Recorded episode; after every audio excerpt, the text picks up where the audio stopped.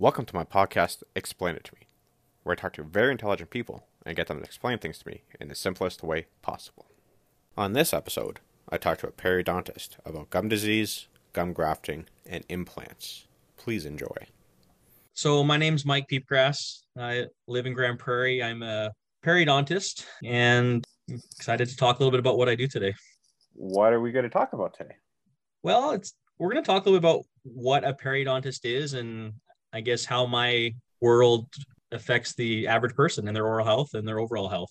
And I guess I should break down first of all what periodontics is. It's one of the nine recognized dental specialties in Canada. So a periodontist is someone who has a dental degree and then goes on to do some additional training. So my situation, um, I did three extra years at the University of Kentucky actually, and got a master's of science, but a, a certificate in periodontics as well. And so what my specialty is in particular is like if you break the word periodontics down in Latin, it means pertaining to structures around teeth. So oh, for me, it's the, the gums and the bone.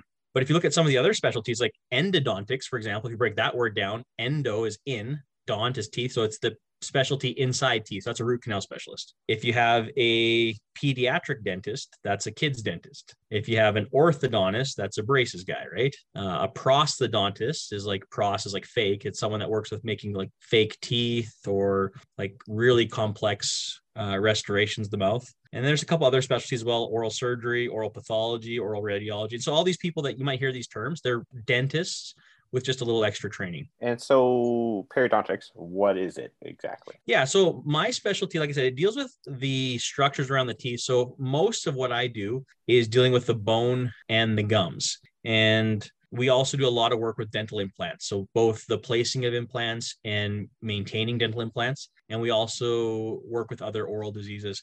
But most of what I do, or at least my specialty traditionally, has been with gum disease. So if you're watching TV and you hear about, you know, it's hard to watch TV without hearing an with gingivitis, right? Toothpaste and mouthwash. So gingivitis, I should actually break this down. Gingivitis, what that is, it's an inflammation of the gums. So let's say you don't brush your teeth for a while, you got some plaque on them, they get red, they get bleedy, and that's gingivitis. But the good thing is, like, gingivitis is reversible. So if your gums are bleeding and inflamed, if you just start cleaning them better and get some professional cleaning, that will be reversible. Like what becomes a problem though is if you leave gingivitis unchecked, like if it gets worse, the bacteria start producing toxins and then your body wants to fight that off. And then in doing so, it almost kind of like has a battle against itself and you start losing bone around your teeth. And that's called periodontitis periodontal disease. So when gingivitis progresses to periodontal disease, that now is no longer reversible. That is where you are losing bone that we can't grow back. And so a lot of my specialty is trying to stop that process, but also make things better for people by placing implants, growing bone, things like that. So I hope that kind of explains a little bit about what I do. How do you stop that from happening? Yeah. So, like, the biggest thing is keeping things clean. There was actually a really cool study done. It's kind of a hallmark study in our field. This was, I think, in the 60s. They had a bunch of dental students. They, I don't know if you could get away with this now, but they essentially had them not brush their teeth for a while. Oh. And they took test samples of their gums and they essentially found out that pretty much everyone, if you don't brush your teeth, gets gum disease, gingivitis. But they also found that if you get them cleaned up properly, it stops and it reverses. And so a lot of what I do is like helping people clean stuff off their teeth. If people go for a long time without getting their teeth cleaned, they get lots of tartar and plaque and calculus built up. And so a lot of our job is initially getting that stuff off. But if you've got to the point where that's progressed to bone loss, sometimes what we have to do is like flap open the gums, um, smooth the bone around the teeth, clean the root surfaces of the teeth, and just get things healthy again. So those are kind of the main things we do when it comes to gum disease. But, and like I said before, we also do a lot of replacing missing teeth with implants. So, what kind of diseases do you deal with? So, like I said, mostly gum disease, like just gingivitis, periodontitis. But then we also see other things. Now, when we talk about oral diseases, the most common oral disease would be dental caries, like getting a cavity. That's where you have decay in your tooth. So, that is like the most common disease, I would say. And then you have gum disease, which I deal with. And then there's other things that can manifest themselves in the mouth ulcers. Unfortunately, we see oral cancers in the mouth. Um, you can see manifestation of other diseases in the mouth. Yeah. So, that's pretty much what we deal with. What can cause a lot of these diseases? Like you said, gingivitis is caused by not cleaning. Yeah. But... And so, yeah, that's the main thing. But you know what? There's also, when it comes to periodontal disease, it's not just keeping your teeth clean. Because, for example, we see patterns of bone loss and gum disease in families. So, there is a, a genetic component to some types of periodontal disease. Also,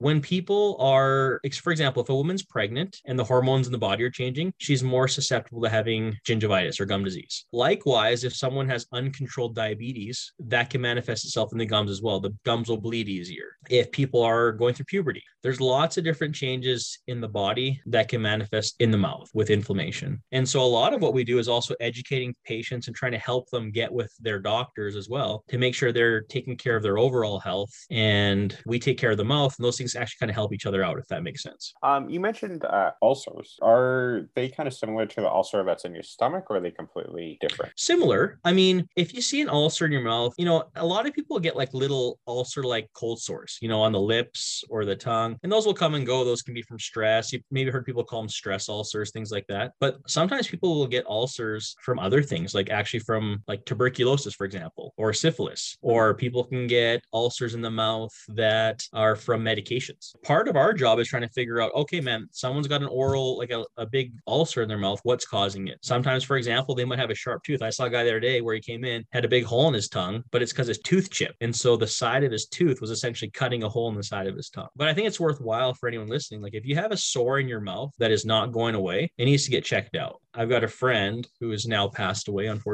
but he started, he had a sore on his tongue and wasn't sure where it was from and turned out to be cancer. And it progressed over a couple of years with a number of surgeries and he actually passed away. Oh, that's sad. Yeah. So it's, it's, it's, worthwhile taking, you know, things need to be taken seriously in the mouth. It's sometimes a, a gateway into learning about other things going on in the body. So, how do you treat a lot of these diseases? Gingivitis, you said cleaning, but for somebody that has, say, an ulcer, how would you treat something like that? So, it depends what it is. Like if it's, if it's a medication thing, we got to maybe switch up medications. If, like I said, the tooth is a rough tooth, you got to smooth that. Sometimes it's diet related. Some people will have an issue with their diet that needs to be changed. But a lot of times, what we'll do if we can't figure things out, we'll actually take a sample of tissue, like we'll cut out a piece of tissue and send it to a pathologist to look at it and examine under a microscope. And that can also help us as well, because sometimes we can't figure it out just by looking at it or getting a medical history. We need to have a, a lab help out with that and look at things under the microscope. But as far as gum disease, which is my main specialty, like let's say someone has got their teeth cleaned really good and they've still lost a bunch of bone around their teeth. What happens in the mouth is sometimes you'll have around your teeth what we call pockets. So where your gums are might be up high on the tooth, but where your bone is is way low. And so you've got this space in between your gums and your bone where bacteria hang out. And if that pocket is too deep, a toothbrush can't clean in there. And so what we'll do is we'll do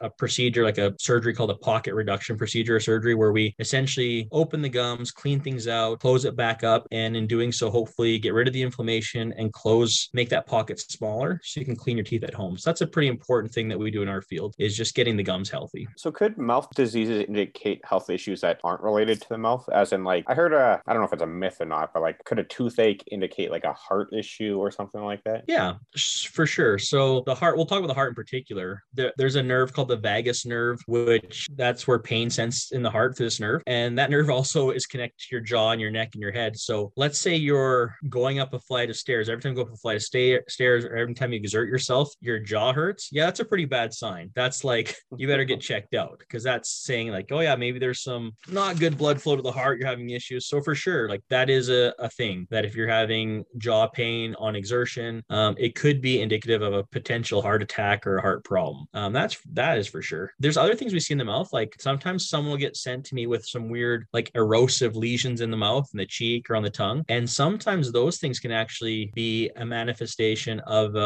a systemic disease, like like a mucous membrane disease that could affect the eyes or even the like the genitals and other parts of the body. There's there are some things that yeah like that will manifest themselves in the mouth that then give us a clue to what could be going on systemically. And so sometimes too, for example, I I in my field people can get sent over with really puffy gums. We had a gentleman that came in with really puffy swollen gums, but had nothing to do with the amount of plaque was on the teeth. It was really unusual, and a tissue sample was taken sent to the lab, and the gentleman had leukemia. Oh, really? Yeah. So that doesn't happen every day, but I mean, things like that happen where something really funky is going with the gums and it's a, a clue to something that's going on in the body. That's crazy. So you, you mentioned that you do gum grafting? Yeah. So that's that's another really important thing we do in our field is if people have recession around their teeth, I don't know if you've ever seen recession or noticed it, but it's essentially when the gums have receded down and more of the tooth root is showing. So what we'll do is we'll take tissue from the roof of the mouth or even from other sources and sew it or graft it into place to cover roots back up. Or we will have areas in the mouth where the gums are really thin and we're worried about recession, where we'll prophylactically or preventatively graft gums to, to keep teeth around. Because if you lose gums and you lose bone around teeth, and they start getting loose, and that's when you can lose them. When you're grafting gums, do you have to use gum material or is it just any type skin? Yeah. So usually what we do for most gum grafting we do is we take tissue from the roof of the mouth. So we'll essentially, like for lack of better words, we'll like fillet a piece of tissue from the roof of the mouth and sew it into place. We'll prepare the recipient site where it's going to go and then and sew it there. But there are other things we use as well. We use a product called Alloderm, which is an ADM product. ADM stands for acellular dermal matrix. So essentially what that is, it is a human cadaver product. So we get it, it comes in a little package. And essentially what that is, it's you know, it's tissue that goes through a rigorous screening protocol, obviously, and it's clean. It's we remove, removed any cells from this tissue that would be rejected by our bodies. So yeah, that's essentially tissue like in a package. And we'll use that as well in certain areas to to graft gums. And and doing so, it's nice because often you can use a bigger piece of tissue um, than you can get from the roof of your mouth, but also then you don't have two big sores, right? Because obviously, if you take tissue from the roof of the mouth, it's pretty sore after. And where does that material come from? The cadaver material? Yeah, is it just like can you sign up as a uh, as a gum donor? Yeah, exactly. The people that want to donate their body parts and and these things will go, these tissue will go to a tissue bank, is what we call them, instead of a place that. Um, and these tissue banks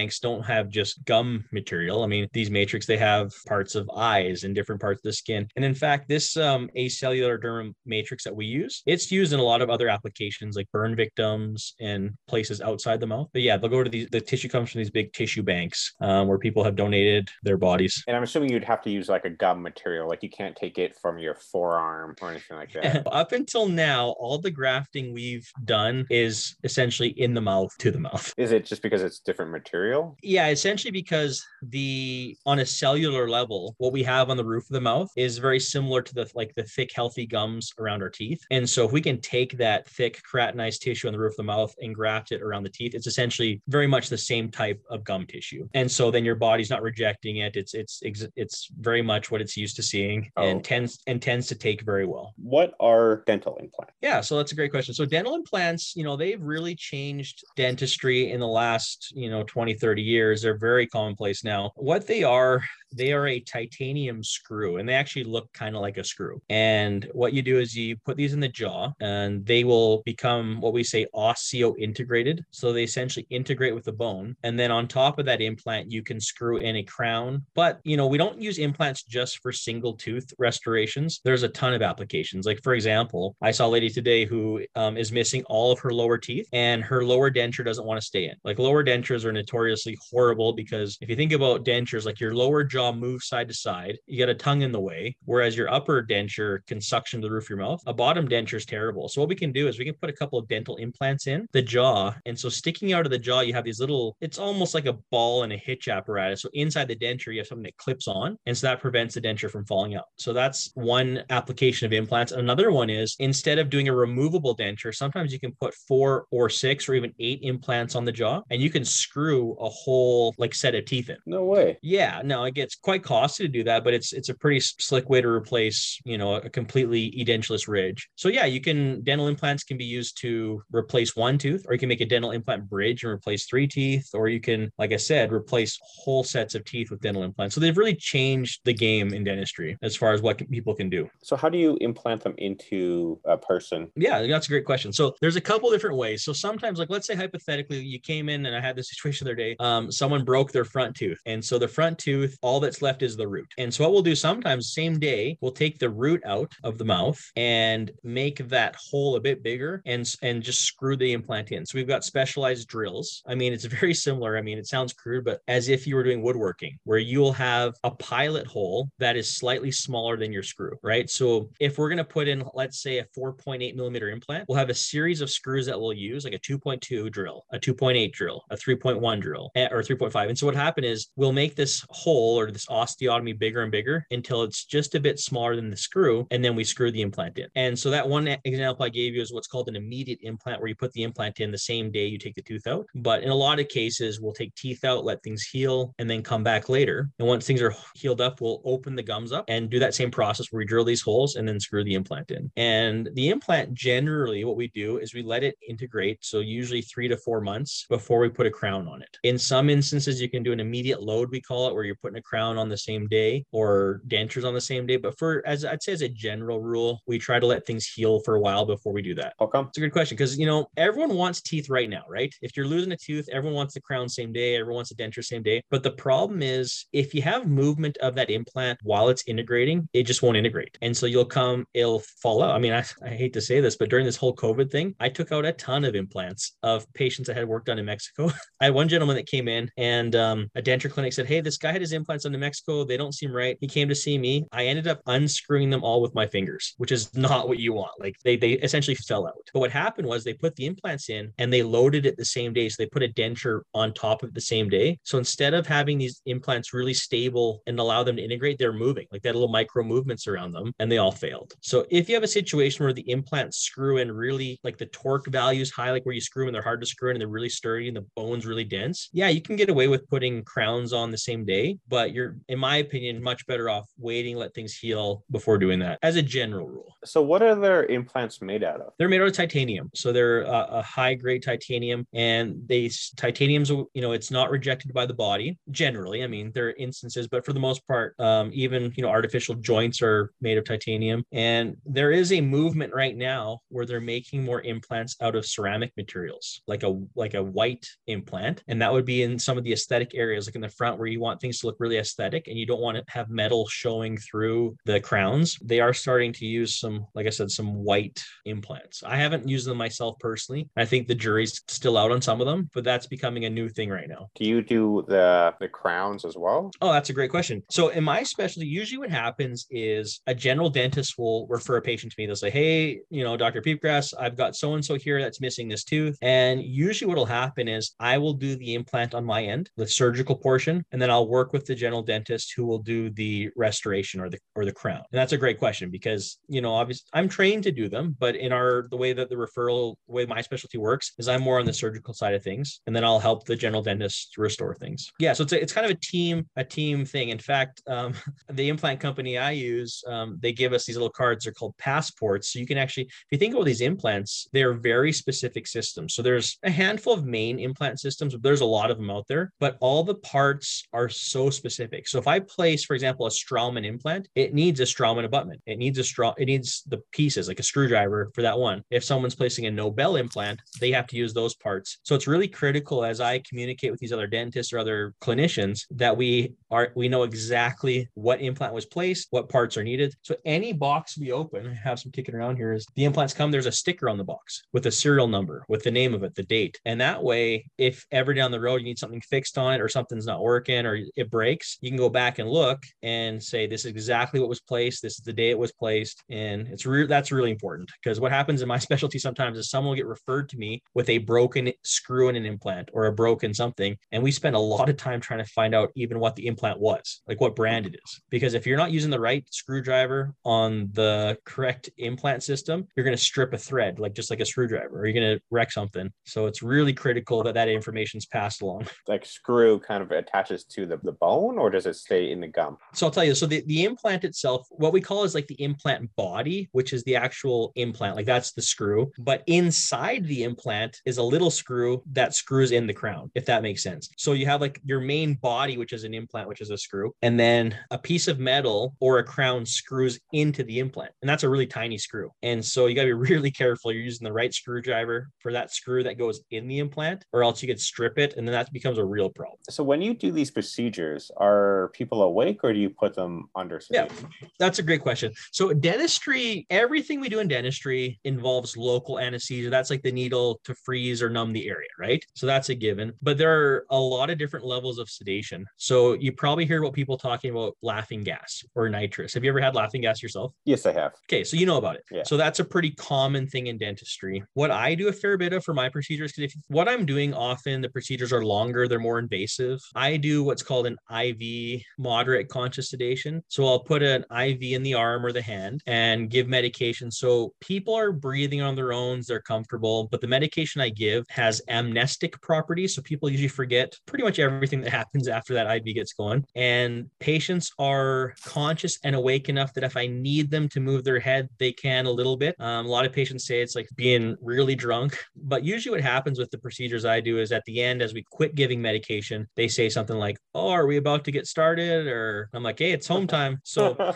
it's a nice way to do there's other types of sedation that i personally don't do a lot of like oral sedation. Have you ever done oral sedation where you take a pill? No, that's that's pretty common in dentistry. The problem in my opinion with oral sedation is you're kind of guessing right? You give someone a pill and you look at their age their height their weight all these things and you give them a dose that you hope is going to work for them whereas with an iv which what i like to do is you can titrate the medication so you can give more medication as needed right so if the person's not sedated enough you can give more medication to achieve the desired effect that you're looking for. Also, it's safe. Like, let's say there was ever an emergency where we had to reverse the sedation, like something was going wrong. We can give a medication, which is a reversal medication that essentially stops the sedation. Then, do they kind of come to immediately, or does it take a little bit? Yeah, I personally, I don't ever give reversals. I don't have to because I don't over sedate people. But as an example, I don't know if you've ever seen this. I've seen it a few times now, unfortunately, firsthand. If you ever meet someone that's overdosing on drugs and they give them a reversal called Narcan can. It's like an immediate coming back to normal, like where the the drug it seemingly wears off really quick. So we have the ability to do that if we had to, but we don't. But the IV is very safe, and patients seem to really like it. It's actually pretty frequent. I have a patient that calls back and says, "Hey, can I just come back for the sedation sometime?" Like, ah, I mean, I could lose my job if you did that. No, but if you need any more work, we can do that. But it's a it's a really nice way to do sedation, and it makes life honestly easier for me and the patient. What would the station be made out of? So what we do is we hang a bag that has has essentially like salt water. And then I use a combination of two different drugs. One is a benzodiazepine. It's kind of like, have you ever heard of Valium? Yeah. Yeah. So it's that kind of drug. And the other drug I use is an opioid.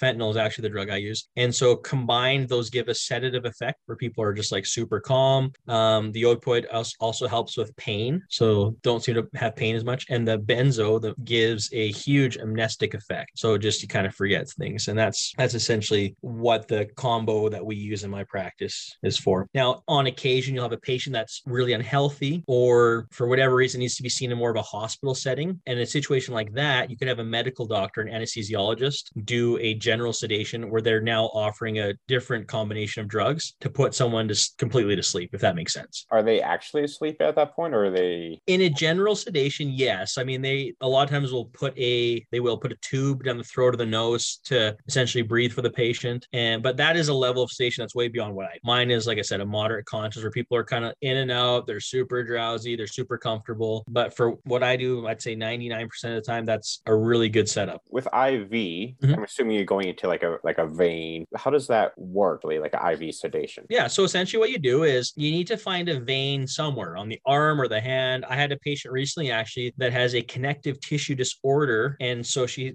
her arms don't bend. And so doing an IV on her wasn't an option. So what we did actually is we started an IV on her foot. And so what we do is we essentially we put a tourniquet around the arm or the ankle or wherever, and the vein will often pop out. And then we take a small needle, a catheter, insert it into the vein, and then we hook up this. We have a line that hooks up to our bag, and then we can just inject medications into that line, and that will flow into the body through the the veins. If that makes sense. And I'll be honest, sometimes finding a vein can be tough. If someone's, you know, when we when people come for us for sedation, we ask that they haven't eaten for eight hours and they can't drink anything. Um, they can have some clear fluids up to two hours before. But a lot of people are coming dehydrated, right? So if you think about it, the veins are not as plump, not as full. And if someone is heavier set, sometimes it can be hard to find a vein. So it's uh it's it takes a while to figure it out, but once you kind of know what you're looking for and what you're feeling, it's really not too bad. For that person that you had to do it in the foot, mm-hmm. would it would it take longer for it to take effect than as somebody in the arm or the hand? yeah, I, I, get what you're saying as far as like how far the foot is away from the heart versus the hand, yeah. but really it all happens about the same. I mean, oh, the blood's okay. moving pretty quick, and and she the sedation for her went went really well, just like it would have if we did it in the hand or the arm. So how do you know how much sedation to use on somebody? Like how much medication? That's a really that's a really important question because some medications we give are dependent on people's height and weight. One of the medications I give, uh, midazolam, the benzo benzodiazepine, it is an age dependent dose. So, for example, let's say you're a healthy 16 year old kid, I'm going to give you more of that medication to have the desired effect versus if I were to give someone like a 85 year old adult. So, for example, you know, when I first started training in my program, we started doing sedations. It took a while to really grasp that concept, but like working on an 80 year old, I could get a I could give a half a milligram dose of Versed and have the patient could be snoring away. I could give a young person, you know, 10 times that amount and they might just be chatting away. And Hmm. so age is a big factor. But how do I know how much to give? And that's why the titrating is we titrate to effect, we say. So for example, let's say I have you in the chair and I'm going to do a dental implant on you. I will give you a little bit of drug first, uh, just a little bit, just to make sure that you respond okay to it. You don't have any sort of weird reaction. And then I will give more. And then I'll wait, you know, five to eight minutes. And if you feel and look comfortable and we're happy, we'll start working. But if if I think that you should be more deeply sedated, then I give more medication. So it's a, a titrated effect. So we give a little bit at a time till we achieve where we want you to be, and then we proceed. And in a long procedure, like let's say I'm doing an hour to an hour and a half procedure, we'll have to, I mean, for lack of better words, kind of top you off throughout the procedure. So it might be one of those things where every 10 or 15 minutes we give a little more medication. And when we do this, we monitor a lot of things. We monitor the breathing. I actually have something that goes on the neck of the patient connected to a Bluetooth earpiece that I wear, and I can hear your breathing. So I can hear the patient breathing through my earpiece. We have three leads that monitor the heart rate. We can see the rhythm of the heart. We have something on the finger that measures how much oxygen saturation there is in the blood. And so there's a lot of a lot of ways we monitor just how your body's responding to the sedation because I want the patient to be comfortable, but not too comfortable, right? Where we're having issues. The one medication I give, I've never seen this, knock on wood, I hope I never do, but you can have what's called chest wall rigidity, where if you give too much too fast, the chest wall will stop moving and then the per- patient would stop breathing. And so, you know, you'd have to give a ton of medication for that to happen, but you're better off giving small doses to achieve the desired effect than dumping a whole bunch of medication at once and hope you didn't give too much, if that makes sense. In the movies you always see them say like oh count back from 100 Mhm. is that actually what you do No, because like like I said, for my sedation, like if you're doing a general sedation, yeah, for sure, where they're gonna hit you hard and fast and knock you right out. Like I mean, you probably knew this, but I had brain surgery a little over a year ago, and it was very much like that, where they like put the gas on your face and it's like, yeah, you're out. This is different because we're not trying to knock you all the way out. We're just trying to get you comfortable. This is different, but usually patients don't remember much of anything. So what may seem like an you know an hour for me working, I might be sweating away. For a patient, it might seem like five minutes. do any of your patients ever try to fight it No, that's a good question. At you know, as it as it's starting, yeah, patients like I had a kid the other day. I was doing some work on him. He said, "Oh, my friend challenged me to see how long I could stay awake for." You almost take it as a personal challenge to give him a bunch of meds, but no, I didn't do that. But um, he uh, yeah, he was like trying to fight it. But the, the medications are powerful. I mean, if they're flowing in you and you respond how you should, it's kind of hard to fight that stuff. how come when you see ads for like toothpaste it always says like nine out of ten dentists Sure. approve why is there that one dentist that's gone rogue You know what? I don't even know where these things come from. Patients always ask me, like, what's the best toothpaste? What's the best toothbrush? And I pretty much tell them always the same thing. The one that you use is the best one. like, most of these toothpastes are going to do the same thing. I, I will say there are some, like Sensodyne, for example, it's good to sensitivity. And there's some that have more whitening things in them. But as far as gum disease is concerned, the best toothpaste is the one you use. And realistically, for toothpaste, you know, there have been some studies that say that toothpaste doesn't even really matter. It's almost more for breath and flavoring. Like you could brush your teeth and clean them with a with just a wet toothbrush. And if you're doing it right, you're probably gonna be just as good as, as anyone else. But where these studies actually come from, I'm not sure because I don't do them. so, but honestly, any of those toothpastes out there are gonna be good. It's it's a lot of marketing, right? Every every company is just trying to sell their product. then i wonder why they would say like nine out of ten approve Oh, because I'm sure that there are surveys. Like every now and then, I'll see a survey come through where you get. I mean, they even have these ones that pay you. They'll pay you 15 bucks if you take a survey. Or I've done a bunch of them. I used to do them all the time, but it doesn't.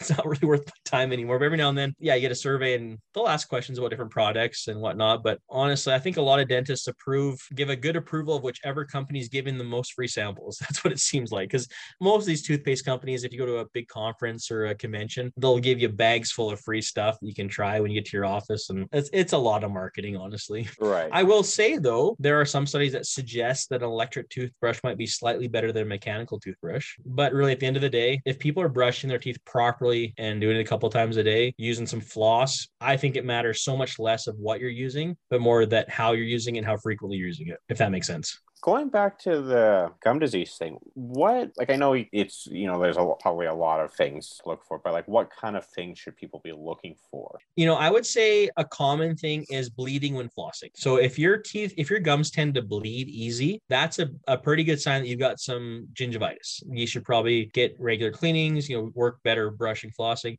If you notice your gums receding, like if you notice the, the height of the gums changing, that's something you want to get checked out. You know, one thing that we didn't talk talk touch on that I really should have. You know, one of the hugest risk factors for gum disease is smoking. And I should have mentioned that I probably should have mentioned that a dozen times already because when you think of a lot of things that happens in the mouth like oral cancers, smoking is usually a big factor. I had a gentleman recently actually was referred here from British Columbia because we're pretty close to the border up here. He came in with a big black spot on the roof of his mouth. And I'm looking at the same thing like, oh, this does not look good. Turns out he is a long time smoker and we cut a piece of it out, sent it to a specialist in Edmonton. And sure enough, this gentleman has cancer on the roof of his mouth. And he's now being seen by a head and neck specialist to try to get that under control. But yeah, I, I would be, um, it'd be bad of me not to throw a warning about smoking because smoking is a huge contributing factor to gum disease and bone loss and really other bad stuff in the mouth, not to mention lung cancer. How does smoking affect the gums? Yeah, that's a good question. So, what it does in a lot of ways, smoking affects the blood flow in the gums. So,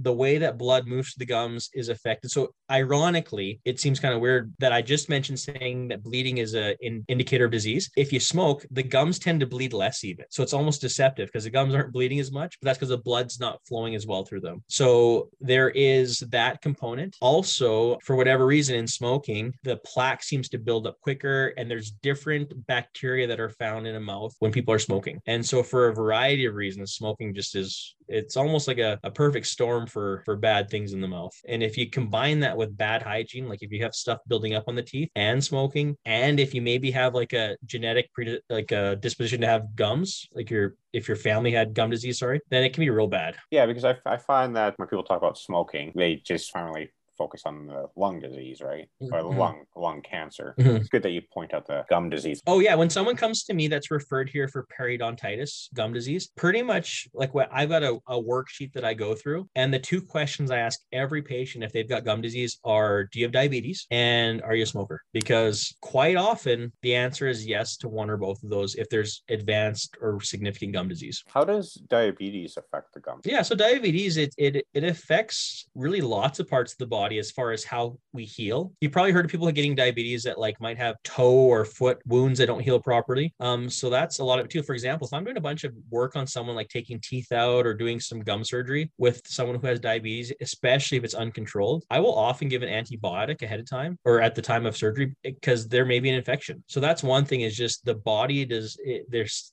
much there's just more inflammation and the body doesn't heal as well. And that goes for the gums as well. And so it's you know there's been studies i can't cite the actual study right now but where they've talked about a correlation between oral health diabetes and blood sugar that as gums has gotten healthier there's been a change in blood sugar and vice versa. And so yeah there's a there's a huge you know a lot of these things we talk about oral health and the body we can't say definitively that one causes the other but we can say there's definitely a correlation between them. Yeah. Yeah, I think that might be all my questions. Is there Okay, else? well, yeah, I hope I hope it offered a little bit of insight into kind of what we do and and stuff. cool. Well, thank you very much, man. Okay, we'll see you. Well, that was neat. Thanks for listening. I hope you had enjoyed. On the next episode, we talk about Reiki.